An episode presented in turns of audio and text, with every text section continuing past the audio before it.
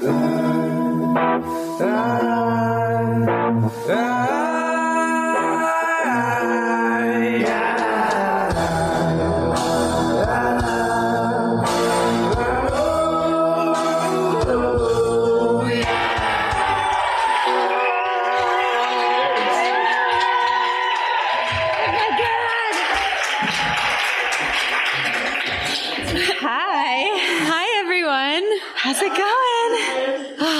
Was kind of a far walk. I'm out of breath. Sabrina walked so fast, I was like running behind her. Which we did yesterday too. When we were we were running late for our um we went The to power see outage. Well, yeah, we went to go see Beetlejuice the musical, which is It amazing. was so good. Did you go? Oh my God. It was so freaking good. If you guys So have good. not gone, we both cried, which is not a musical that you cry in.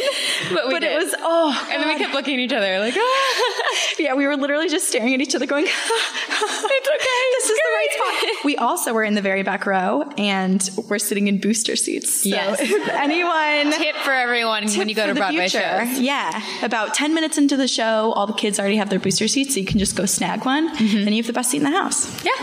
Yeah. But um, because of the power outage, which I don't know if you guys experienced or not, but because of it, we um, in, almost got stuck on a subway. We like went down and like the subway wasn't moving. We're like, hmm, what's we happening? were so lucky. We like missed getting Yeah. stuck on the subway by three minutes. But then we got an Uber, and then like the traffic was so bad, so we got out of the Uber, and then we started sprinting. And I had brought my two friends from high school, which they're all here, which is very nice. uh, and Corinne and I like took off, and we're like we're weaving. And through. by Corinne and I, she means she took off and like zigzagged through everybody. And I was like body checking people. Like she kept looking back and I was like, I'm here, I'm coming. It's like I don't know why, but I take a thrill out of like going and like Ducking and weaving. dodging through people, and I feel like I'm really good Because at it. because people can't see you. Oh my god. Okay, I've talked about this before, but like sometimes I'm convinced I'm a ghost because like I'll be driving or something and like people will cut me off and I'm like, I swear, they just can't see me.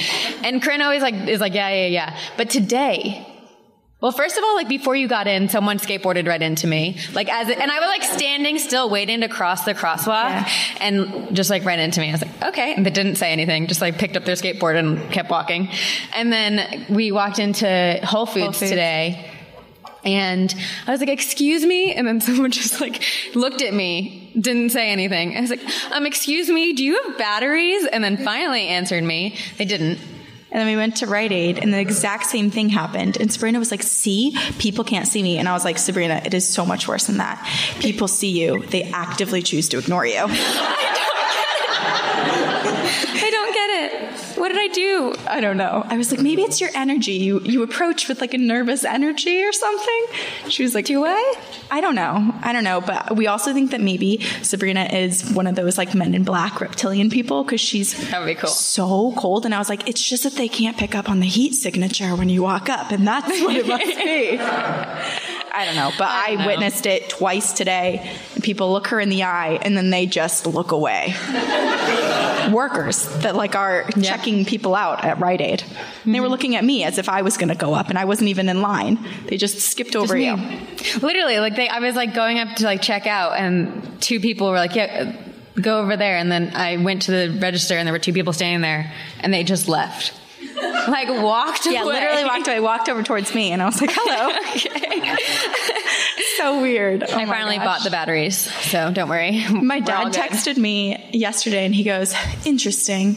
So when you and Sabrina were in California, they had a massive earthquake. Now the two of you are in New York and all of the cities shut out of power.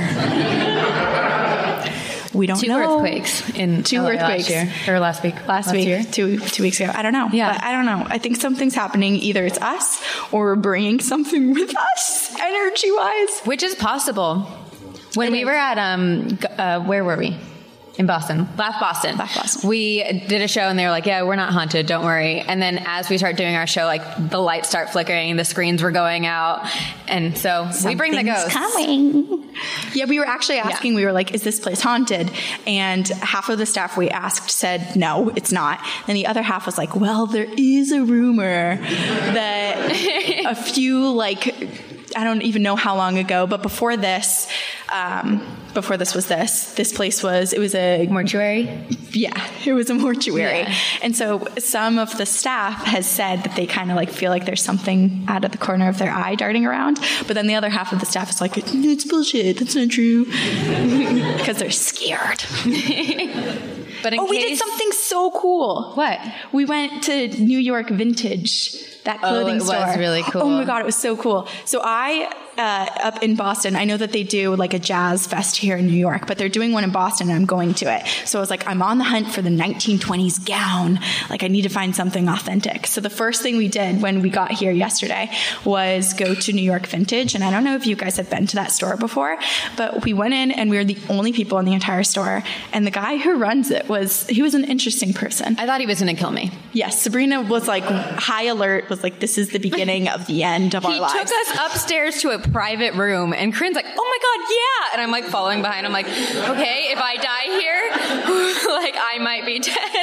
I told my mom that story and she was so mad at me for just going. But it was it was not like he was like come into this back room. The room was marked. It said like by appointment only. So I knew that it was a legit death room. Death is by kill room. appointment only. Yeah, by appointment only. She was like, "What were you? Oh, you were like, this is just like Sweeney Todd. This is just like Sweeney Todd." But we went up, and he brought us up into this room that is by appointment only. We got to go. Um, he said he only did it because he was bored. So we are like, "Thanks a lot. It makes us feel extra special." He saw me though, so that's a good thing. He did. He he actually spoke words to Sabrina's face, so he did recognize her. Um, but he took us up into this upper room upstairs, and the room was like double the size of the actual New York vintage store below. And it, he said that usually it's industry professionals that go up there, and I was like, well, Sabrina's an industry professional, so this counts. It's the same thing. and then I started talking about my job, and he was just like, "Mm-hmm," and didn't care. So He was like, oh yeah, we don't. It's not TV people. Yeah. It's like. Industry people, and we're like, oh, "Well, not really screw sure what that means. But basically, this room was filled with this, all of these authentic clothes from the actual era, and he let us touch them. And I was like, Sabrina, I can't believe he's letting us put our oily fingers on all of these clothes. it was so cool. But so if you guys get a chance, you should go and just bust open the door and run upstairs and touch all the clothes. You won't die. That's a good thing Yeah. to know. I do want to say it is my sister's birthday, and I made her come here today for her birthday.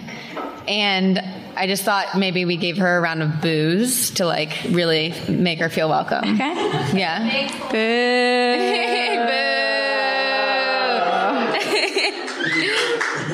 But that's also one thing we've told, I think some of you know, you booed when we came in. That is a thing that we like to have our fans do is instead of applauding, you boo because then we don't know if you like it or hate it. And um, It's better for us and our nervousness up here. yeah, yeah.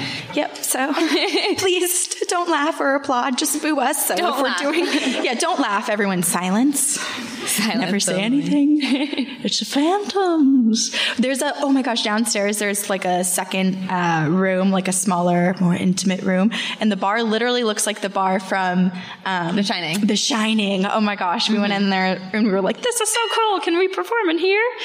but we're not. So That was your target lady voice. Totally it kind of was. Well, get ready because old Greg is coming to you this October 31st. Uh, speaking of The Shining, yesterday before the power outage happened, we were talking. I was like talking to Corinne about The Stand, which is another Stephen King book, and about how like during there's a part of the book that's like post-apocalyptic, and they have to climb through the Holland Tunnel after like the like to try to find other people and they're like climbing through and they're climbing over all these dead bodies to get through and it's horrible and we were talking about it and like how all the power goes out in that and then two hours Yeah. later all of the power in midtown goes out and i was like Which I was really scared. I was like, this is the beginning of Transformers. We're all going to die. and Sabrina, Sabrina was like, no way. It's just a power outage. This is New York, baby. And I was like, I don't know. I'm not from here. So it was really, really scary. And we were like wandering through the darkness and people were catcalling Sabrina. And I was just like walking behind. They were? Like, people yeah. were catcalling me yeah. And then I was your bodyguard. So thank you you always are yeah, she didn't notice.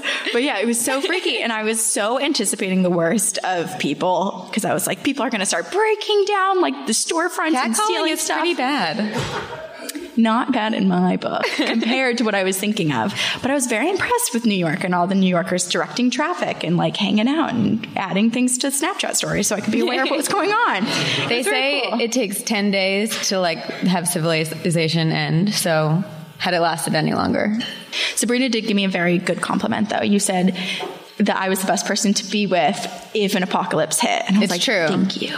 Yeah. Corinne has many skills that I think would make us survive. Although I do think maybe you would eat me if it came down to it. No, Like if it really did, I am the weaker of us too. Like you could take me on. you don't have enough substance to make it worth it. I would go for someone else. We were actually, this is so fucked up. We were talking about it in Beetlejuice because it was like one of the only shows that actually had power and was going on. And we were like, I said, I said, what if all of us, all of the crowd and all of the like cast and crew, we all have to band together and this is the group that has to get us through the apocalypse. And, And then Sabrina was like, oh, would we eat the cast? And I was like, no, 100% no. They're so thin. We would definitely eat the other audience members first. And also, I'm confused by this conversation because once upon a time, when we were talking about that, sh- what's the Woodley, that woman's name? Shailene Woodley? Yes. Uh-huh. We were talking about Drift, that movie that she's in, and she is vegetarian and she like doesn't want to eat the fish because she's vegetarian. And you were saying that you wouldn't either, but then you also are like the first person to say that you'd eat someone. I wouldn't eat someone. I just like to talk about the possibility. If I had to, would I eat someone? It's a hypothetical. It doesn't mean it will actually happen. With all in front of all your friends and family, you're saying it on I know my mom's like so pissed that I'm like talking about eating people because she raised me to be a vegetarian. Yes. Which actually, I'm sorry, mom, but uh, We ate someone downstairs. Sorry, what were you gonna say? Was going to tell a story. So when uh, Nick and I, like, were first starting to date, when um, and my mom came to LA and we went to dinner, and Nick was like, "I'm to pick a vegan restaurant. I'm gonna like sit. We're gonna like, you know, I'm gonna really cater to her."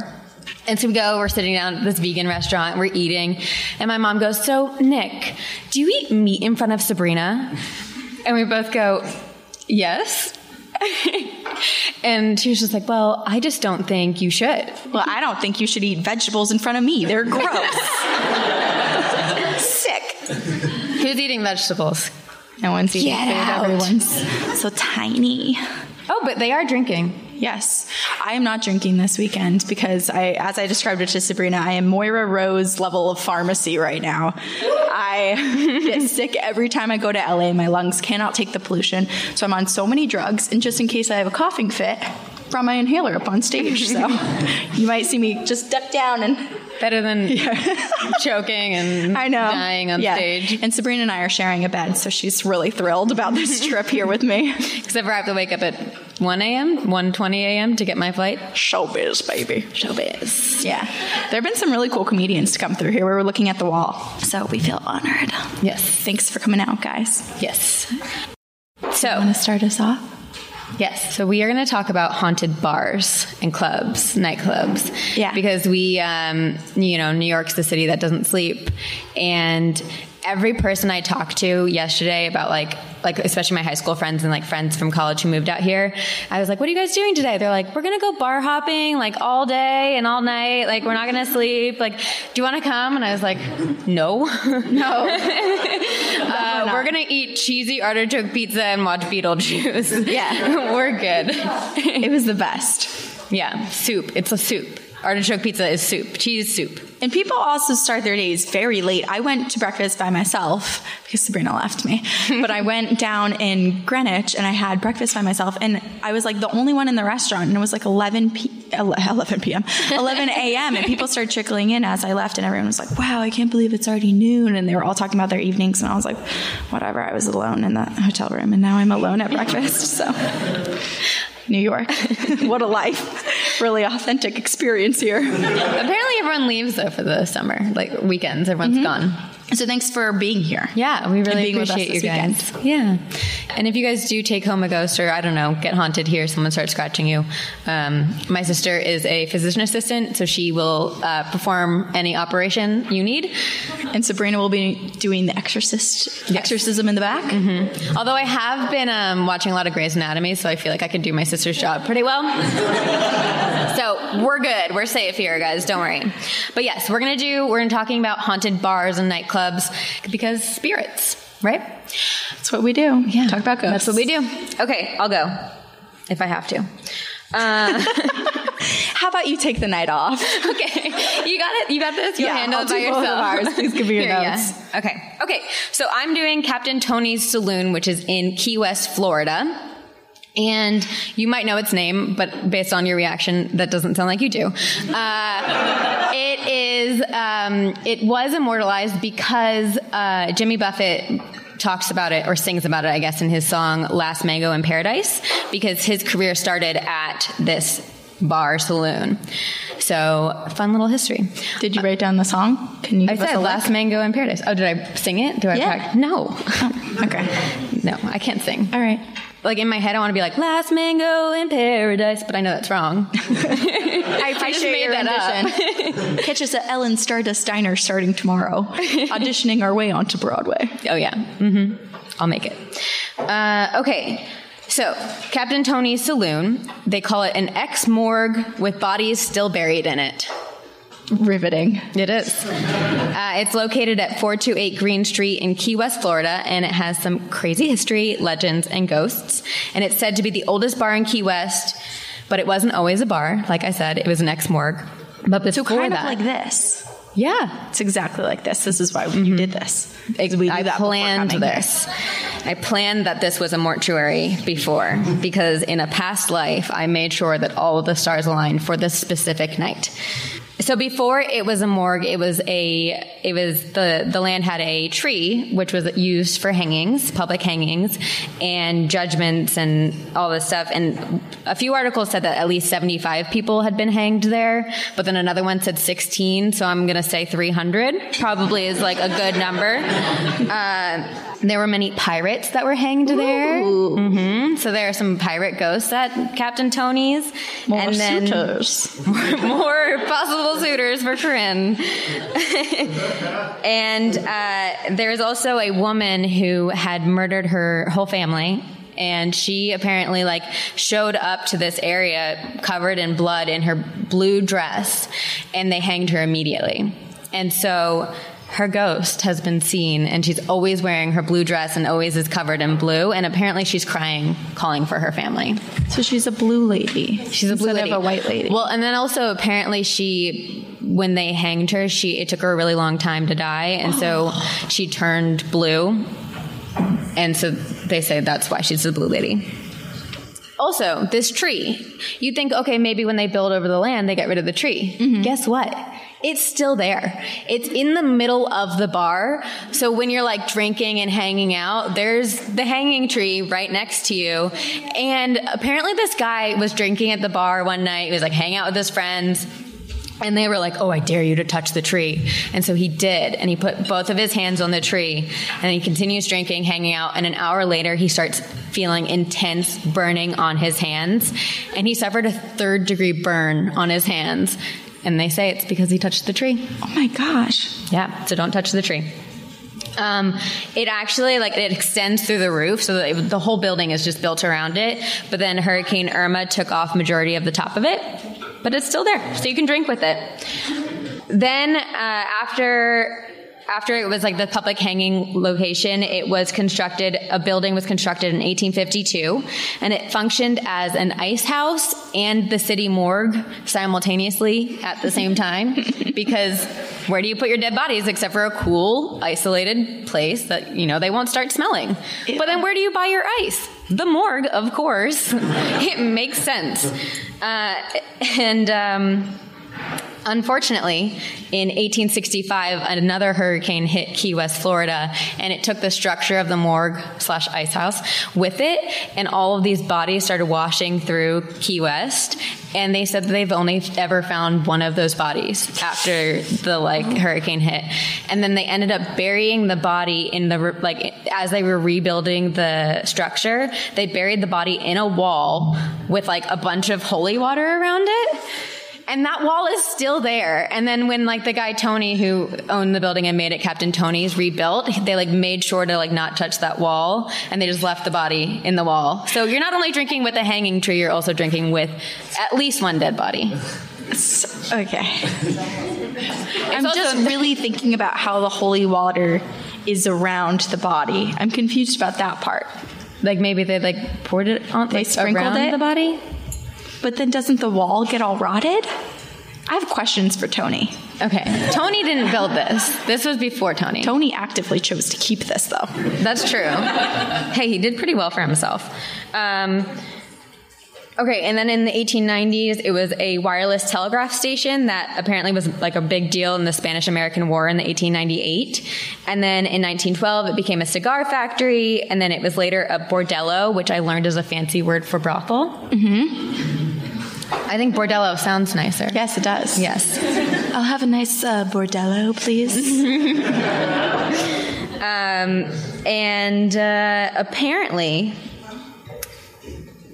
oh no, just kidding. I don't can't read. Apparently, um, this is why you need to do size 17 font. Like that probably would have been better. She goes, "How many pages are yours?" I was like six, but like three. probably in real life. In real life, what is this? Is this just fantasy? Um, so after it was the bordello, it became a uh, gay bar, which was then closed because the Navy wouldn't allow people to go to it. So that was very sad. It went bankrupt. And then the prohibition struck, and so it became a different series of speakeasies, and they produced um, bootleg rum called Hoover Gold. And during the time of the speakeasies, there was this young woman who came to the, the speakeasy and she was bring, she brought her crying baby with her and she was looking for her husband because her husband had left her alone with her crying baby brand new born baby and brand spanking new. Off the shelf. spanking new. Fresh out of the u. And uh, she was looking for her husband and she found him sitting with a bunch of sex workers and lots of drinks and just drunk as can be laughing and she lost her shit and apparently suffered from a mental breakdown and went to the bathroom with her baby and killed her child. Oh my god! And uh, left Sabrina, it. You always choose the worst things. I know. I'm sorry. I have a dark spirit. what? she says with joy in her eyes.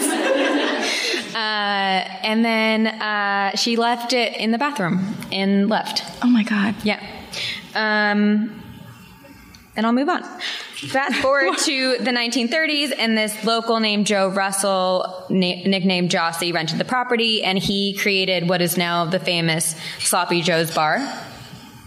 And that was in 1933. And Ernest Hemingway was actually a frequent visitor there, and he claimed that he did his best writing when he was in Key West, and he would work until three, and he would drink some. Then he would go to Sloppy Joe's bar and drink a bunch of beer and hang out with his friends. And uh, in 1937, the landlord of the property then raised the rent by like one dollar per week, which so it was like three dollars a week to four dollars a week, which I really wish was my rent now. And uh, and Joe was just like, I think that's his name. Did I say Joe? No, that's I what don't the remember. restaurant was called. Yeah, Joe, that's his name. Uh, Joe was like, I don't want to pay for this. So he, in the middle of the night, right before re-signing the lease, had all of his like customers and people come over in the middle of the night and they just picked up all the furniture and moved it down the street to an empty building. And just like left the Sloppy Joe's building were like, we're moving. Who got this free furniture? Who was the lucky person at this other building? No, it Was they his? moved their restaurant there. Oh, I Yeah. thought they were just like, fuck this, throw my stuff over there, I'm out. I was like, wow, to be that powerful. no, no, no. They reopened it. But uh, Hemingway apparently helped with this move, and he wanted to take the urinal for himself. like of all the things he could choose, he chose to take the urinal. My Favorite urinal. and it's currently a cat trough, which is now at his Hemingway house, which is a museum in Key West. And uh, I looked it up because I was like, "What the hell does that look like?" And it does not look like a t- like a typical urinal. It's actually this like beautiful marble vase type looking thing with like a little.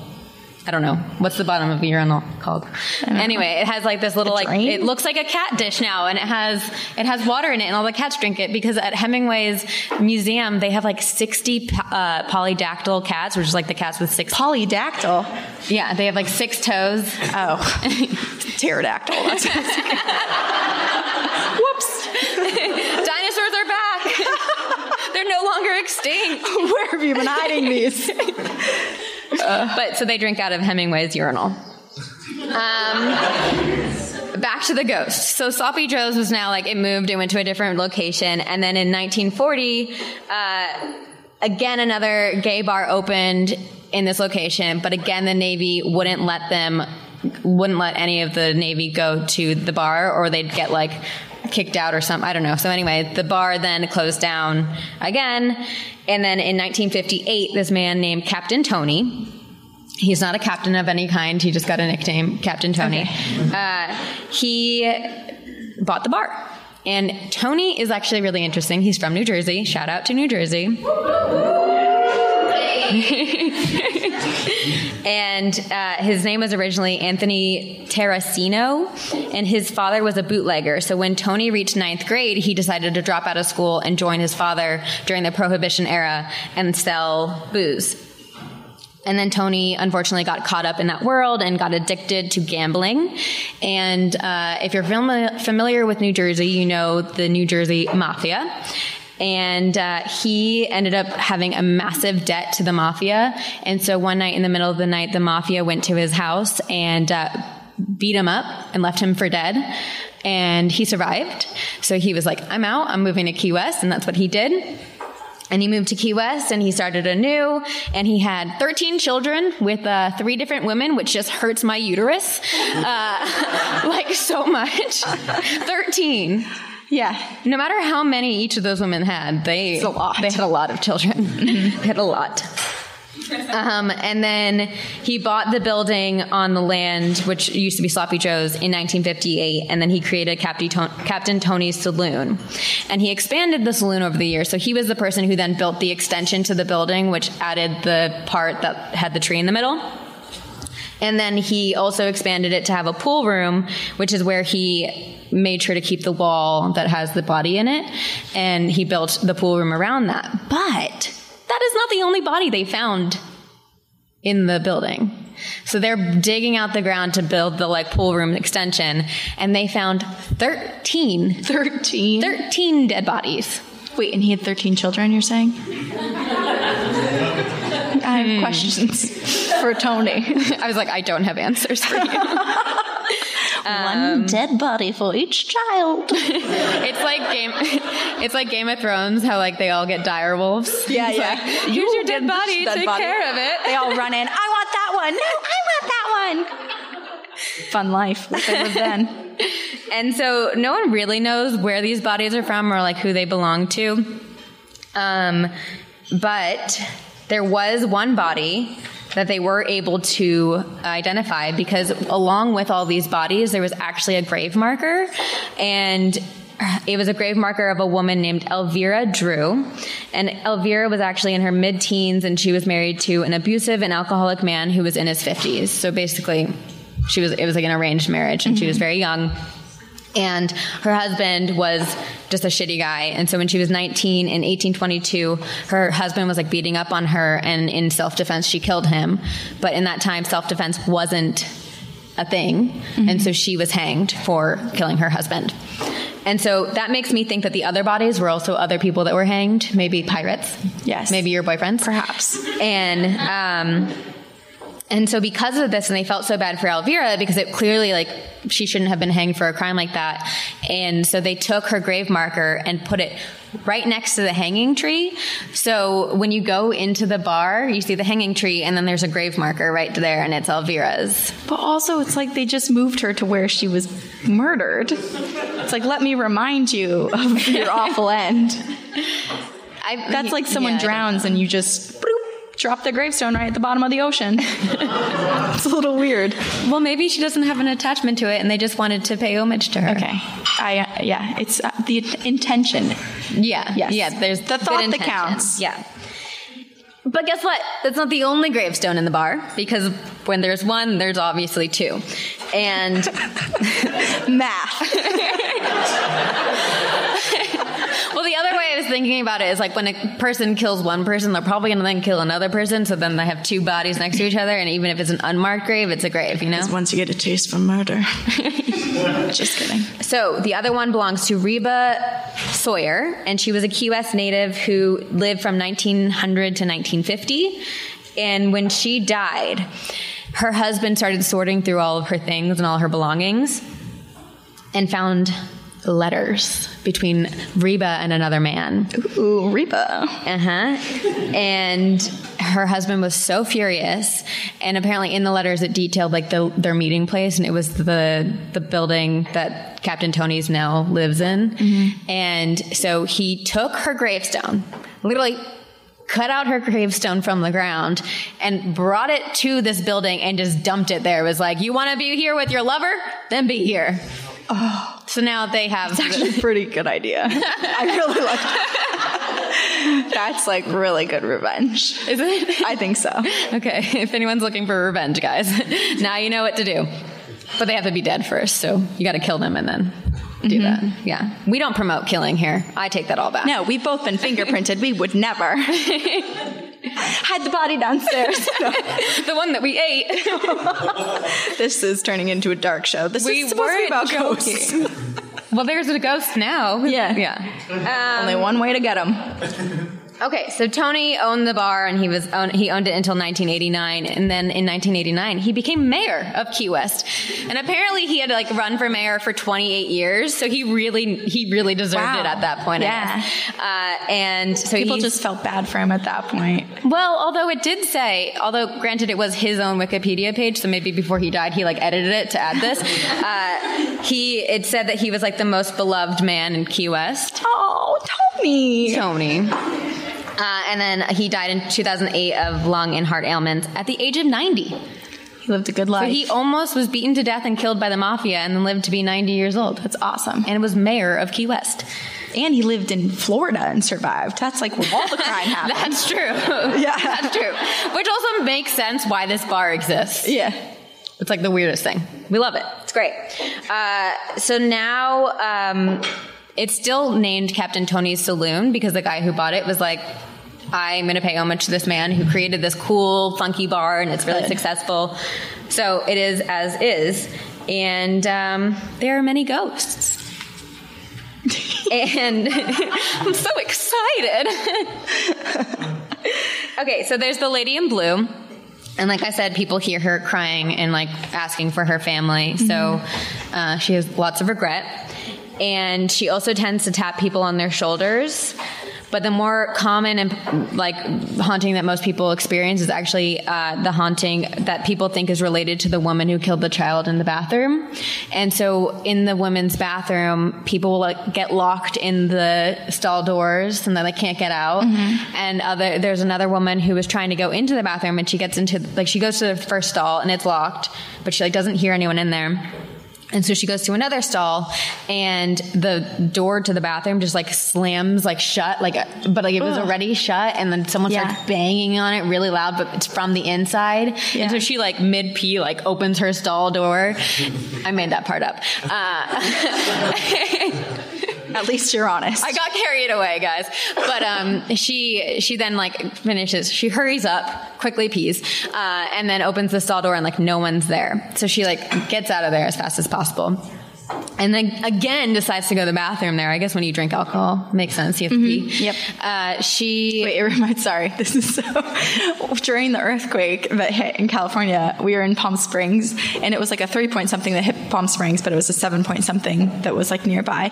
And one of our friends was going to the bathroom and was like. Do I try to stop it and join the rest, or do I just die here? mid pee. And they decide they weren't paying; they were going to the bathroom. Oh, it wasn't an easy whoop whoop, you know. Hmm, yeah. and they decided that they would die there. So they, they stayed in that bathroom until the earthquake was over. I probably would have done the same. Yeah. Hmm, Okay, I forget where I was. Bathroom. Oh, she. Yeah. So, but then, so she had to go back again to the bathroom before she left, and she again tries the first stall, and it's locked. And so she goes into the same stall that she was in before. And then she starts hearing banging on the outside of her stall door, and no feet, like no one's under there, like no one's on the other side. And she's like, I'm stuck. Yeah. But so she finally gets out, and then as she's washing her hands, the, again the bathroom door opens and shuts like by itself and like slams shut. No one was there. Um, That ha- honestly, that happens to me almost every day at work. It's I know it's weird to say, but like during the daytime, I work like kind of the, we get to choose our hours. So I work like later and go in later. So I'm the last person in the office.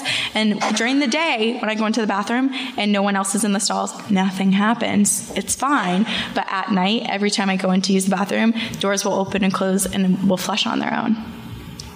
I'm always in there with someone. I bet you they're with you during the day, but they're like, well, I guess there are other people. Just I'll just watch Corinne pee and I'll do it later. Peeking over the stall. You're doing really good today. you drink a lot of water. Uh, and then, according to a post on Southeastern Ghost Blog, I'm sure you'll all go look that up after this. Uh, a woman and her friend went to Key West and they were visiting for the first time. This was 2004, and they're staying at a hotel room. And this girl, she wakes up in the middle of the night and is like having a nightmare, and she sees this like figure standing at the end of her bed, and she's saying like, "I'm innocent, I'm innocent," and then she says, "Captain Tony Saloon," which is like great advertising, guys. Like, Yeah. send your ghost to do your bidding. Uh, but so she like gets this weird feeling and she's like, oh my gosh, like I think something bad happened to this woman at Captain Tony's. So she goes with her friend. She like wakes up in the morning. She's like, we're going to Captain Tony's saloon. That And- also means that the spirits are so aware of what it's become, too. Yes. Because it wasn't Captain Tony's when most of them were either murdered or died in that area. that's why they put their gravestones there. That's so wild. They're a part of Captain Tony's now. Uh, and so she she tells her friend, and her friend's like, okay, that's weird, but like, sure, let's go. And so they go to Captain Tony's, and she immediately walks straight to the tree, and she goes, this ghost is attached to this tree. And sure enough, she feels the energy of this like spirit that was in her bedroom last night, and the night before, and the and she like just gets this like idea in her head that this woman was hanged on the tree and she was innocent. So I think maybe it was Reba who who um, in self defense killed her husband. the blue lady. Mm-hmm. no, Blue Lady is the one who killed her family. Oh, God. So many. So many Familicides. so many ghosts. yeah. Uh, and then her friend took a photo of her and she is like covered their orbs like all around the tree. Oh. Yeah. Yeah.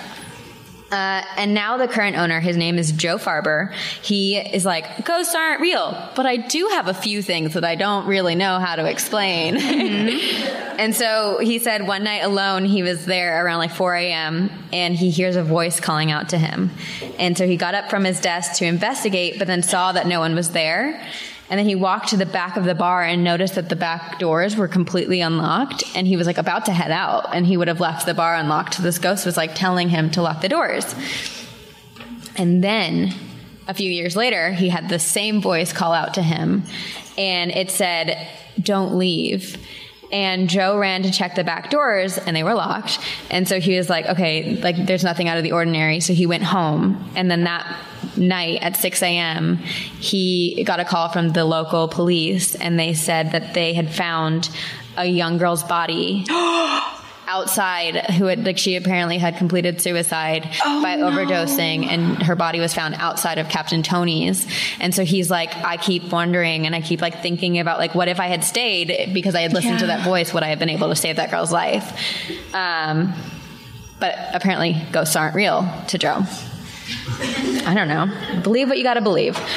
Uh but yeah it's very sad. He Yeah. yeah. Um, but the bar has a real spooky past, and uh, it's still open today. And it actually is like weird looking. It has a, the hanging tree. It has like these gravestones. It has a pool table next to a dead body. And then also there are like people for some reason like leave their bras there, or like bring your own bra and like hang it up from the ceiling. And then there are like all these business cards and license plates like all over the walls. And yeah, How big is this place? Seems like they have a lot of property. I think they squeeze things in really tight. Yeah. Right. we should Um, go. BYOB. BYO, bring your own bra. Yeah. Yeah. Do you think that's how it got started? Someone got confused about what BYOB was. Oh, probably. Aw, cute. That's cute. or they just got real drunk and took their bra off and were like, hey. Yeah. Um, but yeah, that's Captain Tony's Saloon, the haunted bar uh, in Key West, Florida. Boo. Boo. Yay! Small polite clap. I also love that shirt. It says, Ew, David. Oh, nice. I didn't notice it before I referenced Moira, so that was good. If you guys don't get the reference, it's Schitt's Creek. And if you haven't seen Schitt's Creek, you've got to watch yeah, it. it's amazing. Ew. Okay, I you do? I did one that's actually it has a lot of parallels with yours. It's quite similar. So I did Shaker's Cigar Bar, which has been on my radar since basically we started the podcast because I feel like every time I look up like most haunted place or like places to go that's haunted in America or whatever, Shaker's Cigar Bar always comes up. It's in uh, Milwaukee, and the bar is located in the historic Walker's Point area of Milwaukee, and the building itself was built back in 1894. So it's not, if you think about it, it's not actually that old, and there are many haunted places here in New York that are a lot older. Um, Like but it this is place. like this place. yes, the old mortuary. Um, but it was built in 1894 and it was originally used as the Schultz Brewery cooperage house. So they used to build these big barrels to like brew beer in and put beer in and ship it around. And then in 1905, just a decade after it was built, it was turned into a distribution center. So since its birth, it was like kind of it was for alcohol, it was for partying and fun. And then the Prohibition era hit. And it was 1922, and it wasn't legal for Schultz Brewery to brew beer anymore. And so it was taken over by the ABC Soda Company. And this soda company used the same style barrels as the Schultz Brewery did to distribute their soda. But it's the Prohibition era, it was not soda. They were importing alcohol from Canada, Canadians. Um, Very smart. so smart. Yeah. Wow. And it was in these big, well, how smart is it though? Because they were literally using the same barrels that used to be used for alcohol. They just called it a soda company. I don't know. Did but it they work? Did it. it worked. Then there you go. It worked. And then they didn't they didn't clean up the outside at all. So the outside of the building still had like soot and coal and everything from how, when it was a factory, a working factory before. So from the outside, it totally looked like it was a soda company, like it was just this kind of rundown place that was just used and, you know, not really, the outside wasn't taken care of. But on the inside, if you went around the corner and down the hall or down the alleyway, you'd find a secret entrance. And if you went in, it, you'd enter a speakeasy. And then if you went to the top two s- stories, because it's a three story building, so there's like a basement and then the three stories above ground level. And if you went to the top two stories, it was a brothel. A bordello. A bordello. a nice red bordello. I like it dry, hints of oak. yes, a bordello. And so you're like, well, how the fuck does this happen? How does someone get away with this? Well, it was because Al Capone and his gang owned this soda company mm. and this brothel and this illegal distribution of alcohol and this speakeasy. So, well, they get away with a lot, Al Capone and his gang. He really did. He really did. He really did. Everyone knows who Al Capone is. It's a it's a family name. Everyone knows. Uh, so there's also a lot of history surrounding the building, not just with the activity that's gone on and like the different um, people who've gone into it and the different businesses that was run, but actually like the physical building itself was built with different parts of other buildings. So it wasn't just like, hey, like hit up the forest for some wood. Like let's see about that like metal wielding person. That's how you build stuff. If you guys didn't know, construction is my second job This is why I want Corinne to be my buddy. There's the end of the world. because I know words and how things work. Who to go to? Yeah. But they, they ended up going and grabbing pieces from all these different uh, companies and buildings and things that were going out of business or were just like getting redone. So most of the building itself, even like the decorations inside, even like the tin. So on the first story, there's this like beautiful tin ceiling. If you look up, and it was from the uh, Plankinton Mansion. So that closed like a few decades ago, and they took all of this like metal, all this tin from it, and put it, and it's like this beautiful decoration on the ceiling. So all like basically all of this building is from somewhere else. So all these pieces are from somewhere else. All these pieces have other stories. Ooh. Yes. We've good- always wondered about this. Yes, and this is it. Shigo Shigaba. it has it. So it's super, super pu- beautiful. Um, it's it looks like a period building, and they still have many of the authentic um, like artifacts, and they haven't really done much in terms of switching it out or restoration. Like it's pretty authentic. It's pretty much as it was, and so a lot of photographers go and um, shoot there, and it's been in movies. There is a movie I put this in for you because of Warner Brothers. Okay. So in the 1990s, there was a Warner Brothers movie, Dillinger. I don't think it got good reviews, Don't but know it. it's about a bank robber, an American bank robber, and they shot a lot of it at Shaker's Cigar Bar. So it's super, super beautiful. They have this like extensive collection of different beers and whiskeys, and I'm a whiskey drinker, so I'm like, ooh, I want to go. And Although she did not have her shot of Fireball before this show. because I'm a pharmacy right now, I'm nervous that I'll be a little too cray cray on stage. I'll take off my bra and hang it on the ceiling. That would be a good show. I heard it was BYOB, Sabrina. Can you imagine? Now I want to get do this it. girl a shot of Fireball. No! boo! No, but like really boo, no. um, but if you go to Shaker's Cigar Bar and you're outside and you're like looking at this beautiful building before you go in, you may notice in the second story window there is a sign. It's a neon sign. But this neon sign does not say open, it doesn't say closed, it doesn't say like Shaker's Cigar Bar or anything. It doesn't say anything at all, but it's very telling because it's the shape of a ghost. So it tells everybody on the street that this place is haunted. I want to. I want a sign like that. I know. It's a nice little warning and it's like a cute little ghost. I'm gonna put it in like a weird closet in my apartment. So that if like someone goes in, they freak out. and then tell What people? I have a secret room to show you. yeah. I've always wondered that. I've always like dreamed of my future house. Uh, Like my style is very, it's a little farmhousey. It's like very like white to neutrals. And I always dream up of like one day when I have my own home, I'm to have a room that's like also for like my ghosts and my murder and stuff. and so it's to be like locked and be like, don't go in there. And then one day someone will be like, I must go in. Like Corinne's out by her big pool and tending to her garden and her pigs. So now is my chance to go in. And they'll go in. It will be the fucking craziest little red room and everyone will be scared. There's a bunch of red because of blood. Like, I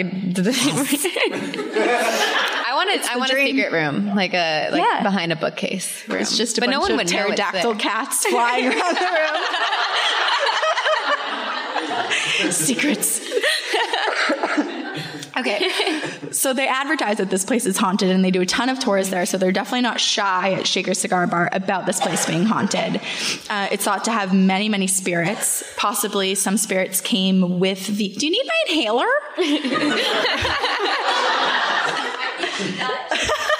I'll toss it.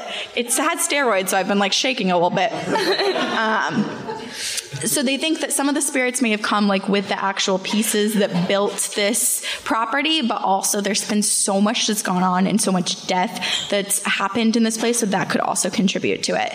Uh, inside of Shaker's Cigar Bar, there's a painting of a woman, and her name is Molly, and she's definitely not the only haunted painting. There's a million haunted paintings. Not a million. There's like two. there are so many haunted paintings. Math, because you know when you have a million, you have two.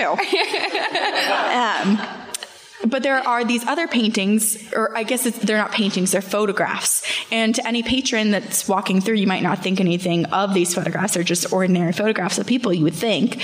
But to the people who work in Shaker's Cigar Bar, who pass by these photographs all the time, something odd is happening to them. They are being altered. They are changing. So one of the photos is of a person, and over time, over the years, this painting, this person has grown horns in the painting or in the photograph. And then in another one, this person's feet are exposed in the photograph, and their feet are just only their feet. So it's not like some weird like bleeding of the photograph. It's just their feet are elongating to this like very unnatural length, which That's is really so dark. It's so creepy. Like, what would cause that? I don't know. Something that's just like I'm playing the long game here. It'd be really unsettling. Slowly, they start coming out Yeah. of the Yeah, painting. just a little hand, a little scratch. Oh, a little tear just appears over the oh, years. and then the person's missing? A little eye just peeks through. Fuck, I'm gonna do that when I'm a ghost. 100%. Getting ideas. Everyone watch your back. All right. We're Okay, really nice people, guys. Like, we're not going to murder you. We won't eat you. We may. we're not going to haunt This you. theater will never invite us back. They're like, who the fuck are these girls? I thought this was a paranormal comedy podcast. we love dead people too. That's what ghosts are. Okay, so also in the restroom, mm-hmm. the women's restroom in Shaker's Cigar Bar is haunted, which it's like that's so unfair to women. We already have to wait so long for the bathroom, and now the, only the women's bathroom is haunted. Well, that's in why Shaker's we Cigar Bar. go in groups. Yes, that is why girls go together. always, you always wanted to know. Yeah, he's like brain blast. you learned the secrets. Now we'll have to kill you. Sorry, I need to. We need to stop. It's only me. We need to stop. It's a partnership. Okay, but in the women's restroom, people will come in contact with the spirit of a little girl because this property, before it was this alcohol distribution center, before it brewed beer and was a brothel and all these other things, this land was both an apple orchard and a cemetery. They backed up to each other. Kind of beautiful. So this, I thought it was like the ice house and more yeah. combo, where it's yeah. like apple trees growing over the. You pick your apples, you wave to your dead uncle. it's a good day. Yeah, family outing. so this little girl named Elizabeth, she was climbing an apple tree because I think we've all seen apple trees. They're super tempting. They're low to the ground and their branches are like all curved. So as a child, you're like, oh my god, this is sick. I'm gonna climb this bitch. and so Elizabeth, she climbs up the apple tree and she she falls. And apple trees aren't that tall, but she's a little girl. And the way that she falls actually breaks her neck and she dies oh. instantly. You thought my story was dark. Yours was darker than this. Well, I think. I don't know. I'm biased because this is my story. Mine is better. No. I'm leaving. this is how the podcast ends so Elizabeth, she still haunts the area. She haunts the land. But what's on the land now is Shaker's Cigar Bar. So women will go into the bathroom and they'll think that they're alone in the bathroom. And they'll be in the stall and then they'll be startled because someone will knock. Just like a little polite knock. Mm-hmm and then they'll be like, Whoa! and they'll look down, and in the crack underneath the stall, they'll see a little girl's feet in like 19th mm-hmm. century shoes, period clothing. But then when they come out, no one is in the bathroom. But it's believed to be Elizabeth because she's a known person who had passed away in right. that area. And this apparition matches Elizabeth's story. So she haunts the women's restroom. And to try to appease Elizabeth, I think, the new owner who took over Shaker Cigar Bar and really made it Shaker Cigar Bar back in like the 1986 or something. I know I wrote it down somewhere. Um, I'll get there eventually. We'll know the date because I know that's what everyone cares most about. Uh, but he was like, let's appease Elizabeth. Like, let's put up a little photo of a girl. And it's like, this is my little gift to Elizabeth. So he put it up in the bathroom and either she loves it or she hates it. I'm not sure because oftentimes they'll go into the restaurant and the photo that was in the bathroom is then moved into the main cigar bar restaurant area. So I'm like, either she's like, this is awesome. I want everyone to see this. This is my photo. Everyone look at me. Or she's like, this shit is stupid. Get it out of my room. But also, like, get out of the bathroom. Or wait, what if the photograph itself is haunted and it's moving itself around and we're just Ooh. blaming Elizabeth? It's the ghost that's doing the like horns and stuff. Yes! Cracked it. Done. We'll tell them. We'll send our, our press release to them. Um, okay, so that's like the first floor. That's everything that's going on on the first floor. There are still the basement and the two top floors as well. There's a ton of activity going on. And down in the basement, there have been Confederate soldiers seen, these spirits of Confederate soldiers. And there's also this really big, uh, heavy black safe. And this really big, heavy black safe keeps getting moved around. And they believe that the Confederate soldiers are moving the safe around. like this really, really heavy safe safe. I just imagine them at night, like when no one's there, like trying really hard to break it open, yeah, trying like, to crack it, to, like try to pull it yeah, out. Yeah, maybe. Or maybe they're trying to hide it from the spirit of the mobsters that are also haunting the basements. Oh. Maybe they're trying to be good ghosts. So back in the day when Al Capone's gang was still in charge of this bar, there were. Uh, politicians and officials who were, of course, like in with the mob, and they would come to this speakeasy to illegally drink and hang out and, you know, do business.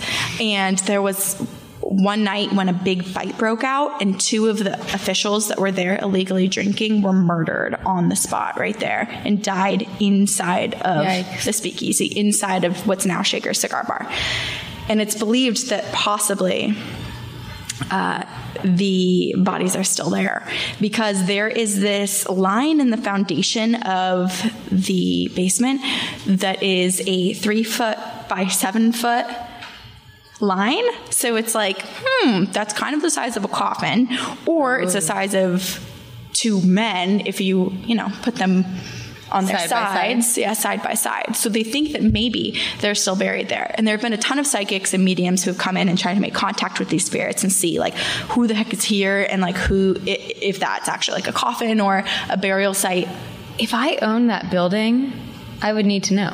right? Well, they're trying. Well, oh, you mean like you'd crack it open? Why wouldn't you? Because it's scary. it's scary. I don't know. Scary to find out. Yeah. You'd rather just theorize. Yeah, it's kind of fun. Because how disappointing if you open it and there's nothing. That's true. that would be sad. It's better to just keep the dead bodies where they are and tell everyone where they are.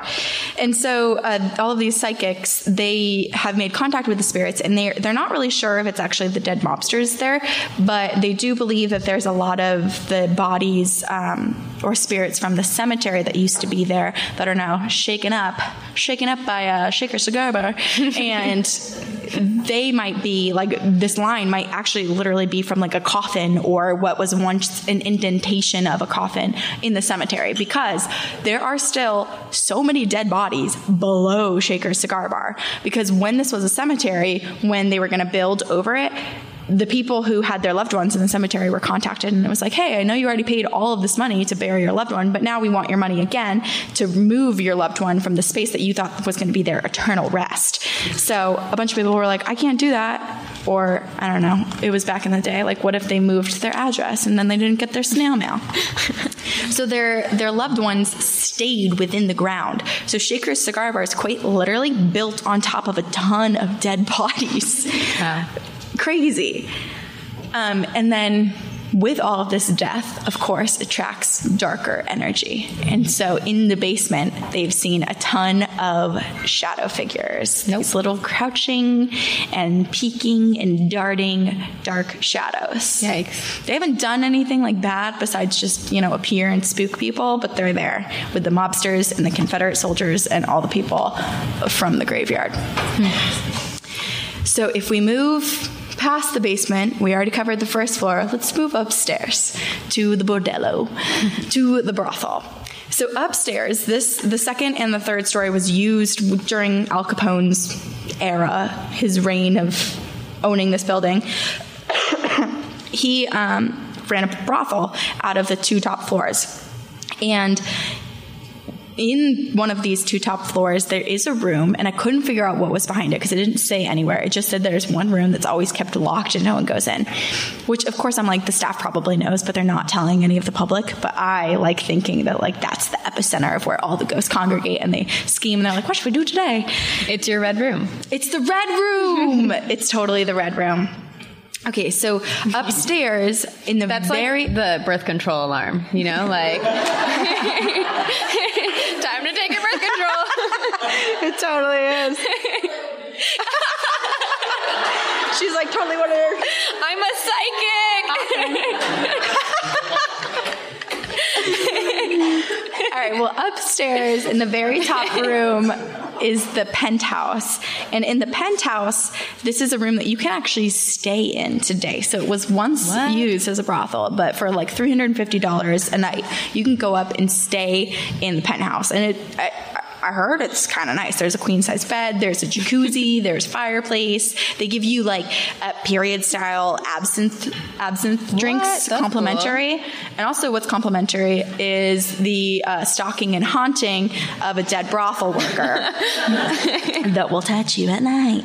Now, Oh. so she, uh, remember when I said earlier that there was a painting of a woman, Molly? Mm-hmm. So Molly is the one that was the brothel worker, and she was murdered on the job. She was like the A girl. She was the it girl. She was the girl that everyone came to that hoped to like see Molly. So while there were two stories of the brothel, the very top floor was the penthouse, and that was Molly's room. That was she lived there full time. She worked there full time. Wow. She was put up there to work, and she was just like the one everyone wanted to see. But her childhood friend was very jealous of her, and he also worked with Al Capone's game, gang. His name was Patrick, and he really wanted Molly all to himself. And so he ended up hacking her to death and murdered her, and he put her body in the walls.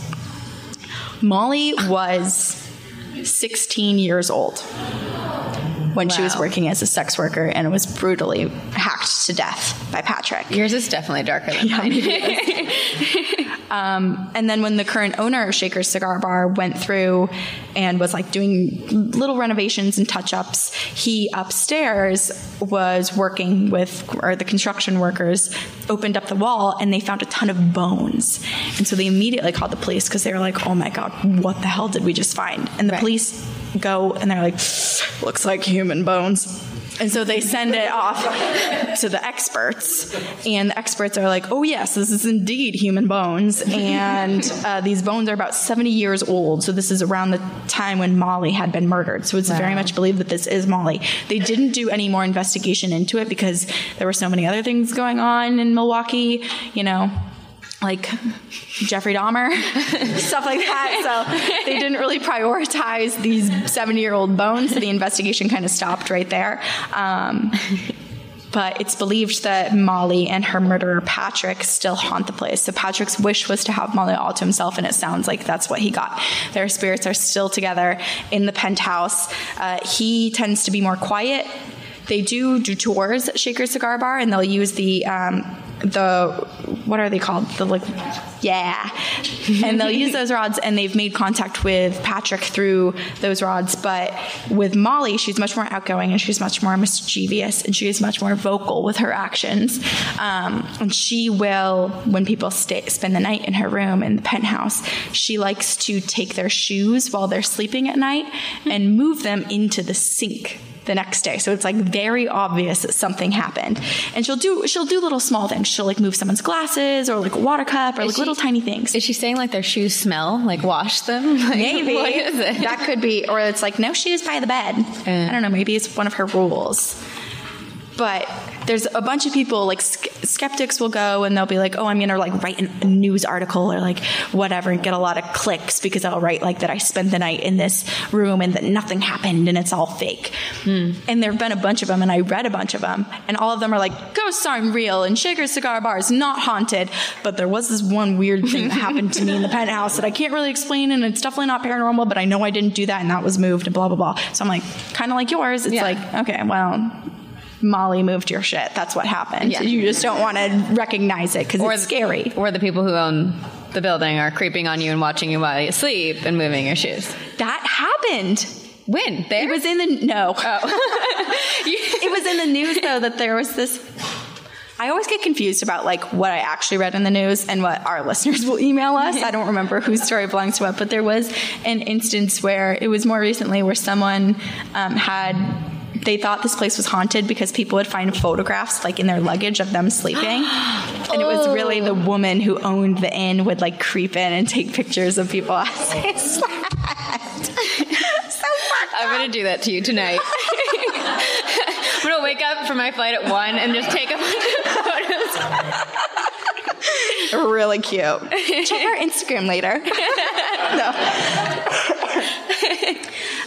So the staff has also experienced a ton of things. They've heard stilettos, so they think that Molly is still wearing her like stiletto heels, and they'll often hear her shoes like clacking on the upper penthouse floor. And they have just a ton of experiences. Basically, since it opened in 1986, well, that's the year that it opened, and pretty much promise I back to it. and I keep my promises here. Two girls, one ghost. That is what we can promise you. Is we keep our promises. Uh, but the staff and construction workers almost immediately were like, something's going on. We're experiencing things like almost to the day, if not once a week. And so the new owner was like, oh my gosh, I have myself a haunted bar for sure. Like everyone has is coming in with an experience. So a bunch of people have had their hair pulled by an unseen force. And some people, a lot of the staff will think that they're alone or like shutting down the bar and a door will slam shut or a door will open or the door handle itself will just start spinning really fast with like no one behind it. Super, super Ooh. creepy. Staff has also, they've also had objects like fly past them. So it kind of, it's like, I, I assume it's like cups and silverware and stuff that's like flying off the shelf, but I, I picture it like my mom's experience in our garage like a month ago where she had a nail thrown at her. It wasn't just like something kind of like goes and rolls off the shelf. It's like there's power and there's force behind it. So staff is like, oh, this is a little creepy. And pretty much every staff member has had something paranormal happen to them. And that extends to the people who do deliveries to Shaker's Cigar Bar. There are the, these beer delivery guys that come like weekly and you know do their deliveries. And they used to take their deliveries and put them in the basement, and that's where they would go. They'd go with their carts into the basement, drop off the beer, they're done. These are, according to the owner, some bigger, beefier dudes. And they stopped delivering to the basement and only go to the first floor now because there have been multiple guys who have gone down with their beer carts and then just sprinted back up the stairs and been like, I'm not going back. Someone has to get my cart. I'm not going back down there. so who knows what's happening to them, but something is spooking them in the basement and delivery people will no longer go into the basement. There have also been federal agents or just like police officers that have been in the bar and have felt such like an odd, uncomfortable presence, like someone is after them, and they've literally like put their hand on their gun or even like disarmed. Disarmed? No. Taken, you know what? Just taken out their gun. How about that? Discharged. discharged. That's the word. They've discharged thinking that someone was after them and someone was like creeping around the corner because these ghosts and these presences are so, so apparent and they're like freaking everybody out in this cigar bar. Uh, and one of the staff members remembers being on a tour or being near a tour and hearing this woman, she was on the tour and her mom called her. And her mom had no idea at the time where her daughter was or that her da- daughter was on this tour of Shaker Cigar Bar. And her mom was panicked and was like, You just need to get out of the red room. You need to get out of the red room. Wherever you are, just get out of the red room you're in. And so the daughter's like, Okay, like, uh, can I call you back later? And at the time, the mother did not know that she was on this tour and that she was in Molly's room, the penthouse, which is the red room. So somehow this mom picked up on the energy and got some sort of warning that like it wasn't okay where she was. The energy was bad. And so she called her daughter in a panic. So the staff member was like, this is really creepy. And the staff and patrons have also felt feelings of dread. They've had cold spots pass through them. They've seen orbs. They've witnessed objects moving around. Um, there have been full bodied apparitions that have been seen. People feel like really foggy headed. And they also have the sensation of the whole building swaying back and forth like they're on a boat. Ever since the earthquake, though, Ew, David. ever since the earthquakes we had last weekend, I constantly feel like I'm shaking. I had never felt an earth. I'd been in an earthquake living in LA before, but the earthquake that I had experienced was so so loud. So when this one happened, it was silent. It was just the earth moving, and I thought it was drunk. So everyone was everyone was together in the kitchen. I go, "Whoa, guys, I think I'm drunk." and then our our friend Allie just grabs my wrist and screams, "Earthquake!" I felt so stupid. I was like, man, I was like proud too. I was like, I am drunk, announcing it to everyone.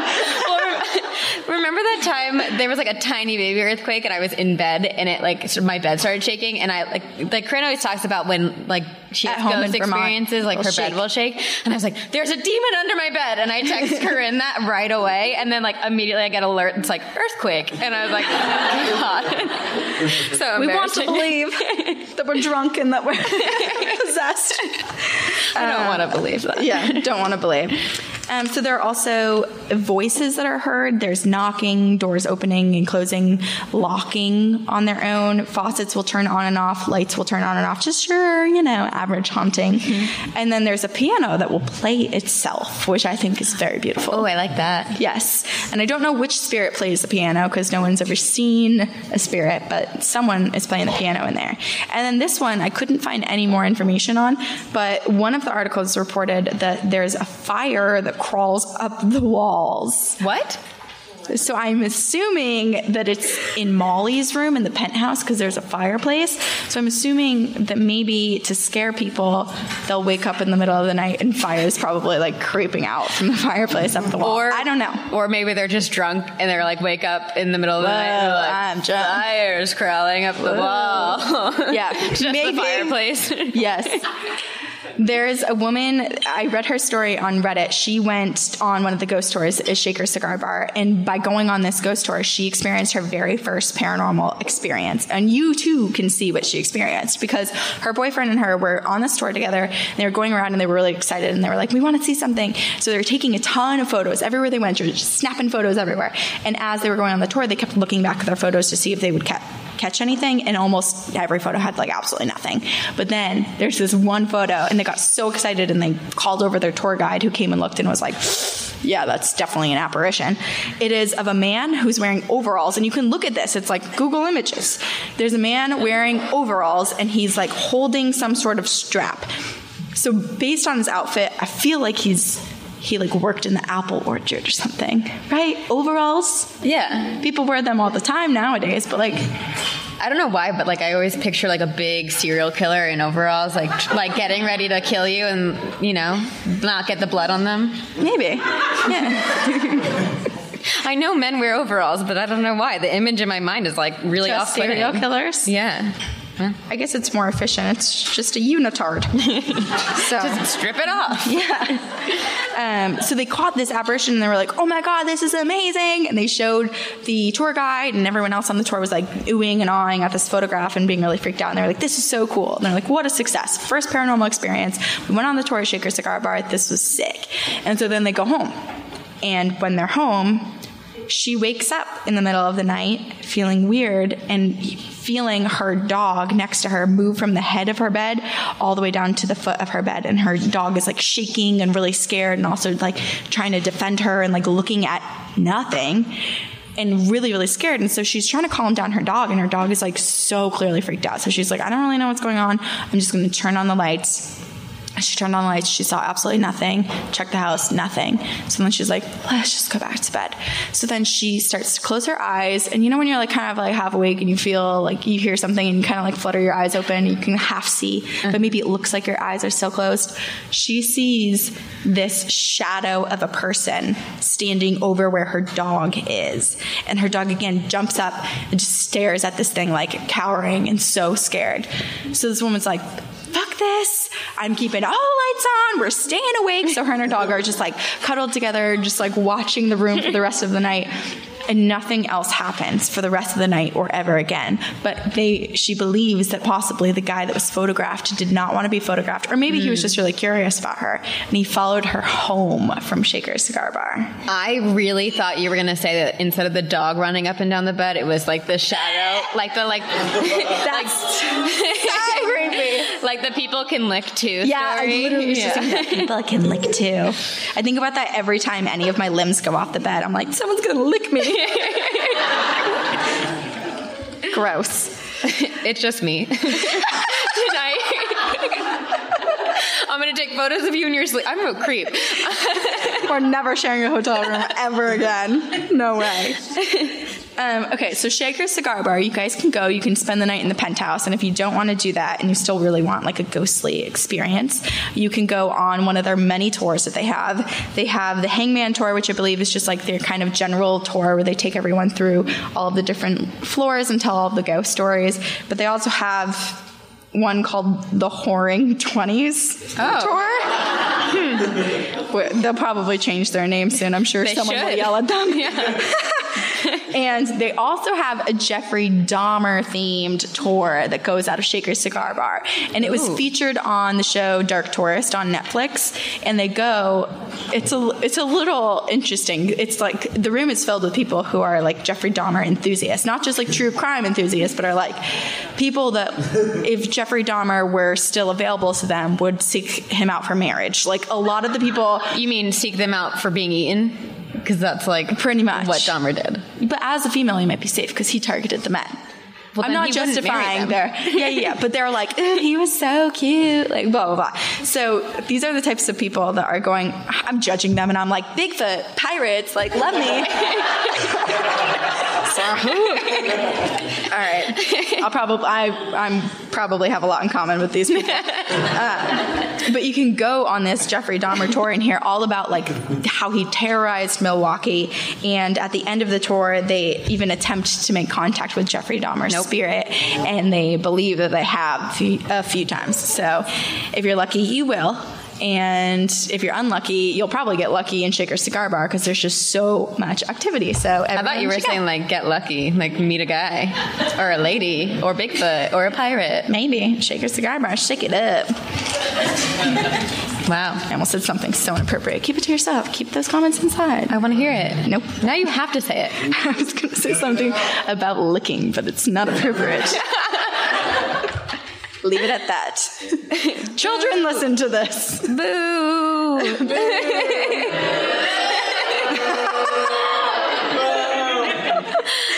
grandma listens. That was great. Thanks. That was really good. Yeah. I like that we came full circle from like we started talking about eating people and then you talk about Jeffrey Dahmer, who I know. guys, we don't plan these things. We really don't. We're just so expert at what we do. yes. Talking 100%. out of our ass. Yep. Yeah. Remembering words and what they mean and vocabulary and math. Can I steal your water? Mm-hmm. Thank you. I've been welcome. chugging. I don't know what's wrong with me, guys. Were you watching me the whole time? The whole time I'm talking, she's just staring like, at the water. water. Water! I'm like SpongeBob when he's in Sandy's bubble. Yeah. water. God, I freaking love SpongeBob. I got the best cake on my was it my 20 yeah, my 25th birthday. I got the best cake ever. My friend Talia, we both would quote SpongeBob a lot in grad school because we were mature and the best students. As we still do it, right? Yeah. and there, if anyone can remember, there's a scene in SpongeBob where Patrick and SpongeBob are taking class and they're in like boat school and they're cracking up. And Patrick is like, Hey, SpongeBob, what's funnier than 23? He's like, What? And he's like, 24. Ha." and then SpongeBob goes, What's funnier than 24? 25. and my friend Talia got a cake with that scene from SpongeBob on it, and then they wrote out what's funnier than Hey Corinne, what's funnier than 24? 25. And I was like, That's this is amazing. The staff had no idea. They were just like brought it out What and they're like, Where's the child? And I'm like, it's me. yeah. That's great. Thanks. um, thank you all for coming. This is great and fun. Uh, Corinne and I have to go downstairs. We left a dead body that we need to finish eating. Um, Why so she's so thirsty. No one tells you how salty they are. again, sorry, mom. Um, uh, we we did have um, we did a raffle. So people we asked people to send in your ticket confirmation, and then we we picked someone. Tahina, is that a real? is someone here? Yay! Um, just stay. Uh, you can come to the VIP downstairs, and then we'll like you'll get free merch later. Because we did not bring merch here. Sorry, guys. We travel light. yeah. Thank you. yeah. Thank you all for coming. Yeah, thank you You're so all wonderful. much.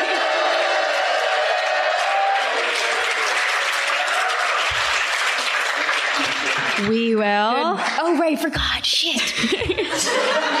We do this I got so every nervous. single week for two years. I got so nervous because this whole time I've been up here, I've been like avoiding contact with my friends over there because I just don't want to see them. No, I want to see you guys. I just don't want to like look at them and like laugh because they're yeah. Anyway, so I've lost my mind. Uh, I'm gonna go now. We're gonna go now. Okay. We will See you on the other side. Thank you guys.